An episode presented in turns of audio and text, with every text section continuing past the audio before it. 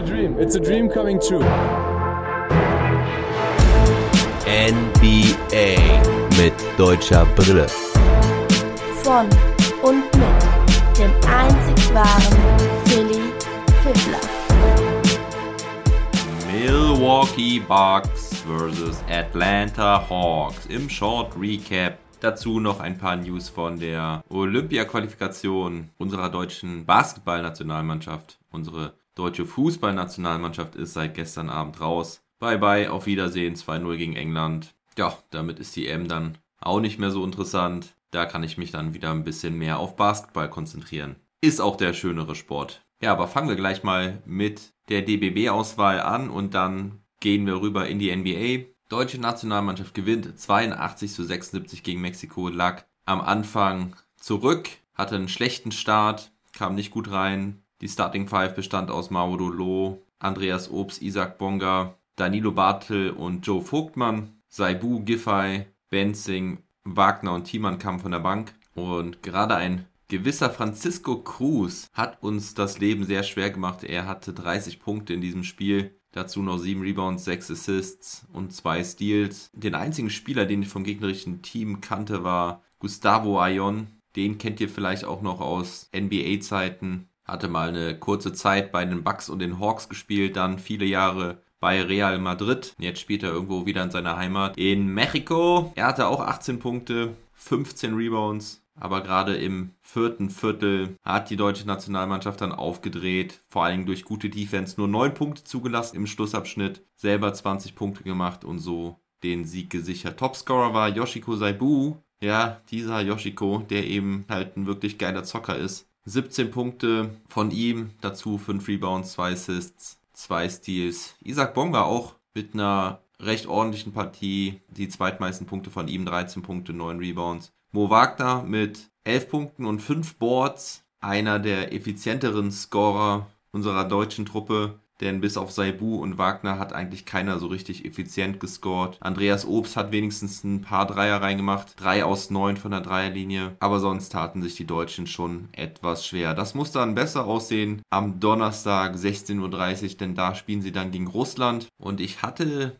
den Turniermodus ein bisschen falsch auf dem Schirm. Ich habe gedacht, nur der Erste qualifiziert sich dann fürs Finale gegen den Gruppenersten aus der Gruppe B, aber es gibt tatsächlich noch ein Halbfinale, also erster der Gruppe A spielt gegen den zweiten der Gruppe, Gruppe B und natürlich umgekehrt. Und dann gibt es erst ein Finale. Also man muss nur Zweiter werden in der Gruppenphase und dann eben Halbfinale und Finale gewinnen, um sich für Olympia zu qualifizieren. Dennoch sollte man natürlich versuchen, gegen Russland zu gewinnen, um dann nur gegen den Gruppenzweiten der Gruppe B zu spielen. In der Gruppe B gewann gestern Brasilien gegen Tunesien mit 83 zu 57. Die Halbfinals sind dann am Samstag und das Finale am Sonntag. So, und jetzt zur NBA. Heute wieder nur mit einem Short Recap. Ich habe das Spiel nicht in voller Länge gesehen. Trae Young musste tatsächlich aussetzen wegen seiner Knöchelverletzung und wieder mal wurden die meisten Experten Lügen gestraft, denn die Hawks haben das Ding trotzdem gerissen ohne ihren Starspieler.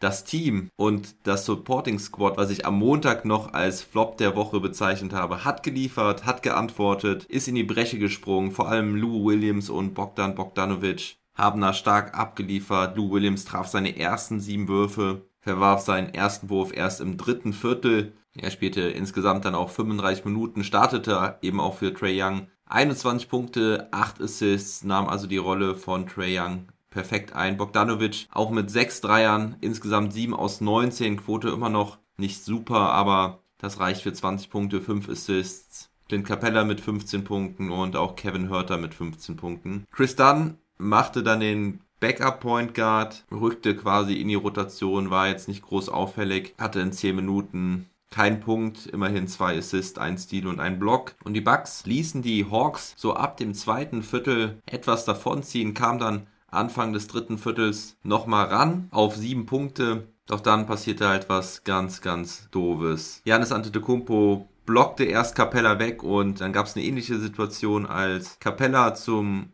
Alley-Oop-Dunk hochgeht. Janis versucht ihn zu verteidigen, schafft es diesmal nicht, aber das Bittere an der Sache ist, dass er sein Knie total überdehnt, überstreckt hat beim Runterkommen. Da ist Capella etwas gegen sein Bein gekommen, so dass es steif aufkam und nach hinten durchdrückt. Und es war eine ganz schön heftige Extension, 30 bis 45 Grad. Ich kann da immer wieder nur die Videos von Brian Sutterer empfehlen auf YouTube. Der Typ erklärt immer super genial in 6, 7 Minuten, was bei einer Verletzung passiert ist. Man kann nicht genau wissen, was Sache ist, denn bei so einer Überdehnung nach hinten ist es eigentlich nicht unbedingt schlimm. Also das ist keine Verletzung an sich, sondern man muss halt gucken, was mit den ganzen Bändern passiert ist. Und bei so einer heftigen Überdehnung von 30 bis 45 Grad, also meiner Meinung nach waren es auch eher 45 Grad als 30, können halt einige Bänder angerissen sein. Ich denke und hoffe mal, dass es nur eine Dehnung bzw. Zerrung vom Meniskus oder Kreuzband ist, dass nichts durchgerissen ist. Wir wissen noch nichts genaues, aber selbst wenn das der Fall wäre, wird Janis auf jeden Fall eine Zeit lang fehlen. Es könnte auch im besten Fall nur eine Knochenprellung sein. Janis konnte ja auch wieder weitergehen. Also ich schätze mal, dass Janis nächstes Spiel auf jeden Fall aussetzen wird und dann muss man mal gucken, wie diese Serie weitergeht. Ich könnte mir vorstellen, dass er in den Playoffs nochmal zurückkehrt, sogar vielleicht sogar in Game 6 oder Game 7. Eher aber vielleicht in den Finals, wenn sie denn in die Finals kommen. Denn dieses Spiel verloren die Milwaukee Bucks. Und zwar ziemlich deutlich mit 110 zu 88. Denn nachdem Janis vom Feld ist, lief irgendwie gar nichts mehr so richtig bei den Bucks. Also kein Aufbäumen mehr. Janis verließ das Feld mit 14 Punkten, 8 Rebounds, 3 Assists, hatte ein gutes Spiel bis dahin, traf 7 aus 10, war wieder sehr dominant, hatte ein paar geile Highlight-Plays dabei, ein Alley-Oop-Dunk und dann noch ein Dunk, wo er sich irgendwie halb dreht und mit seiner ganzen Länge in die Luft geht und das Ding halb aus der Drehung reinstopft. Das sah ziemlich cool aus. Middleton und Drew Holiday hatten beide jeweils 6 aus 17 für 16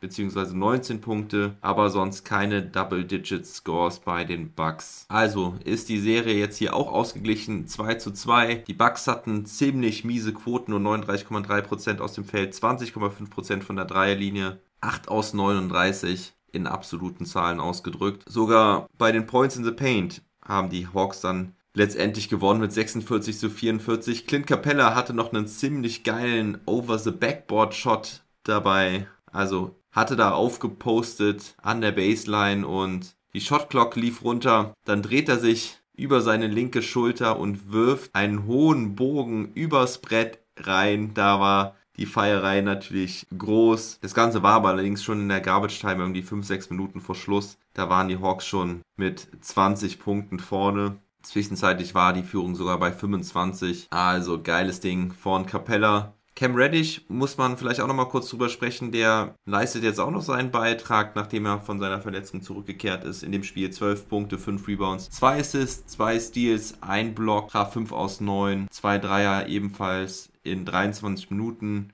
Die Hawks wirklich auch mit guter Defense, 11 Steals geholt. Fast jeder Spieler hatte mindestens einen dabei, Bogdanovic sogar 4. Dazu noch vier Blocks. Endstand 110 zu 88. Also auch hier haben wir jetzt wieder eine ausgeglichene Serie. Wer hätte das gedacht? Keiner der selbsternannten Experten. Doch würden die Hawks noch zwei weitere Spiele ohne Trey Young gewinnen? Vermutlich nicht. Also so ein Hero Game hat man oft dabei, dass wenn der Star dann ausfällt, dass das Team in die Breche springt. Dass sie noch zwei weitere Spiele gegen ein eigentlich favorisiertes Team aus Milwaukee ist eher unwahrscheinlich, aber Jetzt ist ja Janis verletzt und auf beiden Seiten fehlen die Stars, voraussichtlich. Also, man weiß noch nichts genaues. Trey Youngs Status ist noch unbekannt. Janis Antetokounmpos Status ist noch unbekannt. Das wird, denke ich, auch erst relativ kurz vom Spiel entschieden. Zumindest im Fall von Trey Young bei Janis müssen wir einfach erstmal die Diagnose abwarten. Gut, Leute, viel mehr kann ich euch zu dem Spiel auch nicht sagen. Kurzes Recap heute. Morgen und übermorgen wird wieder abgeliefert. Da gibt es einen Daily Pod zum Morgen